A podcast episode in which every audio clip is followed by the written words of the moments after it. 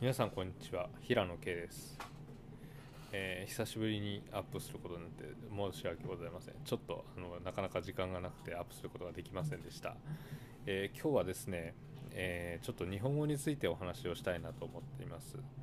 え日本語というのはですね今やもうあの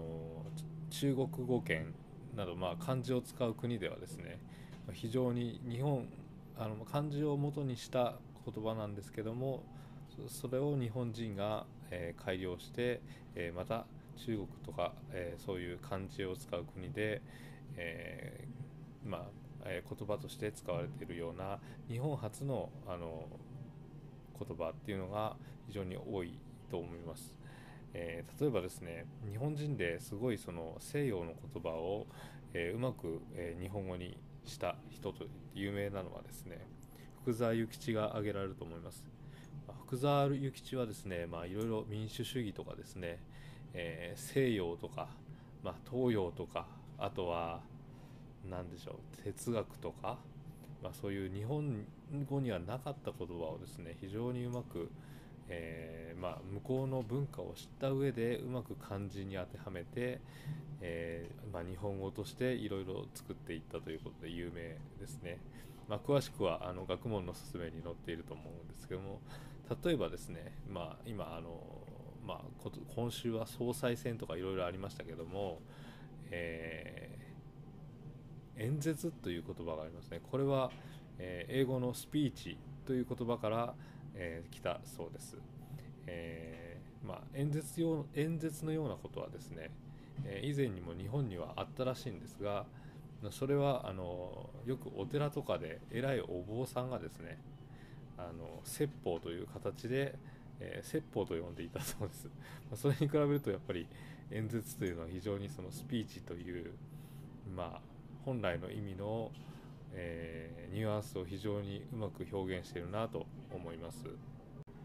で私はこの問題をですねなんで話をしたいかというとですね、えー、最近私たちは、え、ちょっとまああの今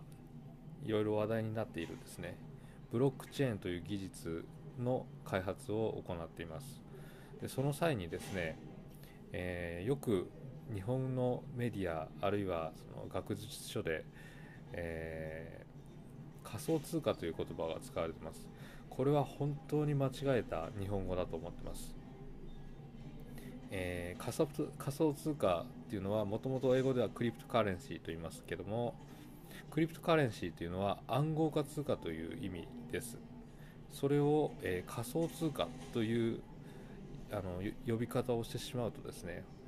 えー、本来のあのクリプトカレンシーのメリットというのはほとんど見えない、まあ、いわば単なるあの子供銀行券のようなですね詐欺コインのようなイメージしか残らないんじゃないかと。これ非常に危惧しています。あの、まあ、ブロックチェーン技術においてですね最近すごい問題になっているのはあの全く価値のない草コインというか、まあ、そういう言われ方をしてますがそういうコインを、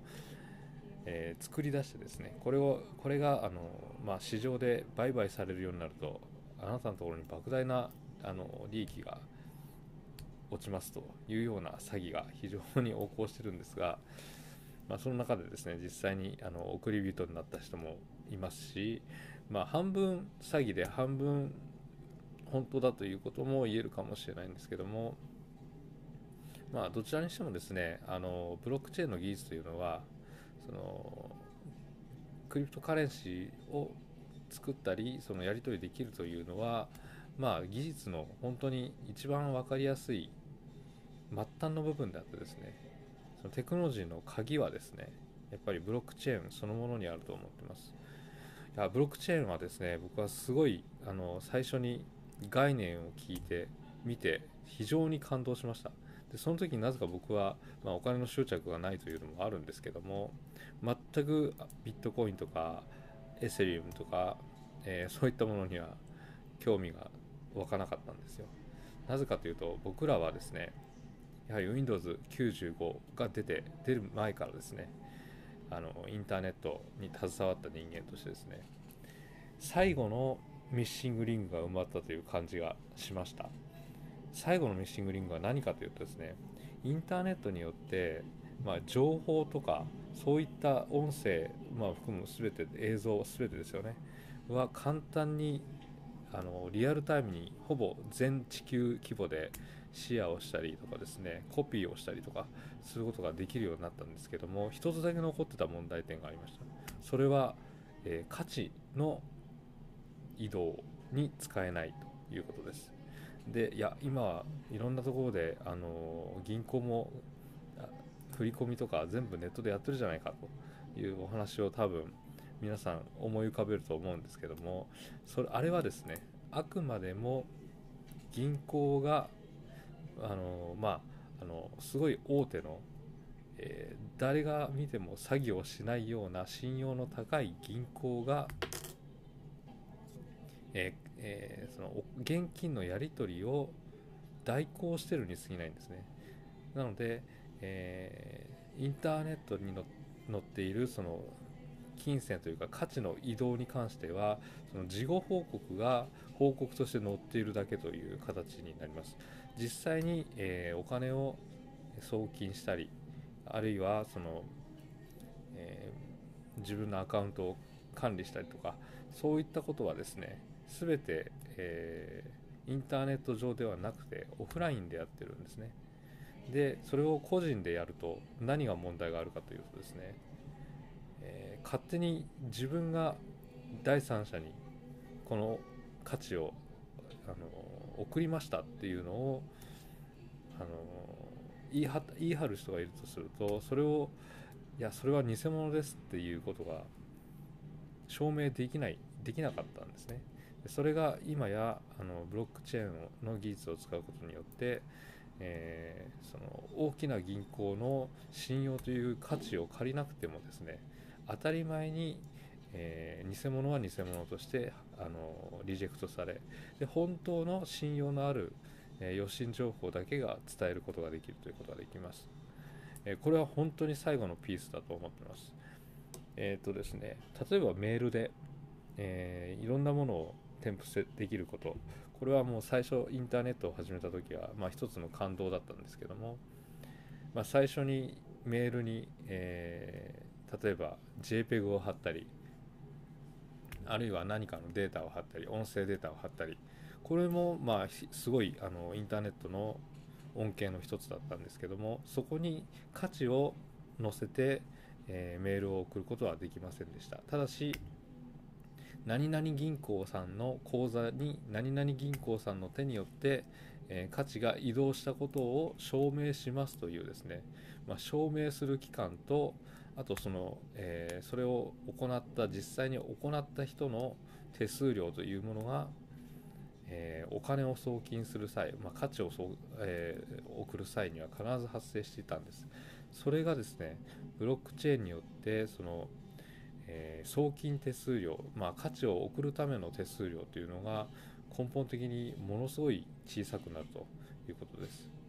え先ほどのメールの例で例えるとですね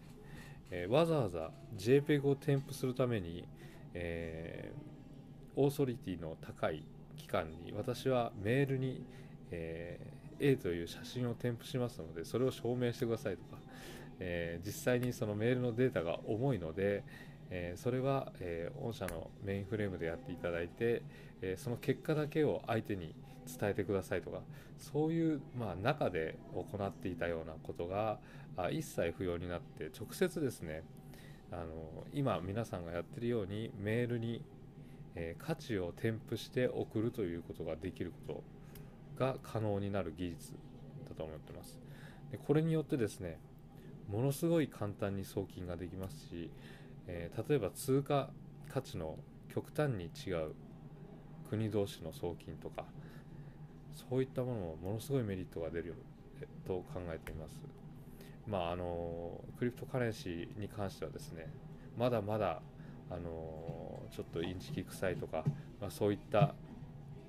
イメージがありますがこれは僕らが、えー、大学を卒業した時にですねインターネットビジネスですね、えー、その時はまだ、I、IT という言葉がなかったんでネットビジネスと呼ばれてたんですけどもネットビジネスを始めた時のそのその時に得た興奮と非常に似たものを感じています、えー、これはもう全く最初はあの同じでですね、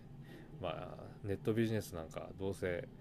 マルチなんだろうとかですね いろんなひどいことを言われましたけども結局はあの世の中の経済のあのメインストリームのにを構成する一つの、えー、要素技術になっていくと、えー、確信してますので、まあ、これはまた、えー、何かこう進展があればまたこのポッドキャストであの随時お知らせしていきたいなと思っていますので、まあ、皆さんこれからもちょっといろいろ新しい話いろんな話えー、したいと思いますのでどうぞよろしくお願いいたします。今日はちょっと騒がしい場所でですねさらに恥ずかしい一人で喋っているおじさんなんですけども もうちょっとこれぐらいで、えー、ちょっと恥ずかしいの 恥ずかしいので、えー、ちょっとやめさせていただきたいと思います。また、えーいつ次更新するのはいつかちょっとまだ考えてないですけど、えこえそうですね最近 iTunes、まあ、本家本物の iTunes からポッドキャストもあの購読することができるようになりました。もちろん無料ですのであのまあ iPhone の方は、えー、ポッドキャストのアイコン、えー、アプリを起動してですね、えー、ぜひ登録していただければ僕が新しいエピソードを上げるとお知らせが届くようになっています。Android 携帯の方もでもですね、あのまあ、Google の同じようなポッドキャストの仕組みがありますので、まあ、そちらのボタンを押していただいて購読をしていただければと思います。あとあとはですね、えー、会社等で、えー、こっそり Spotify などで聞いてる方も、えー、同じように、えー、K 平野チャンネルというのを検索していただければ私のポッドキャストのチャンネルが出てくると思いますので、えー、一番新しいエピソードから一番古いエピソードまで、えー、連続して聞くことができますので今後ともどうぞよろしくお願いします。それではまた。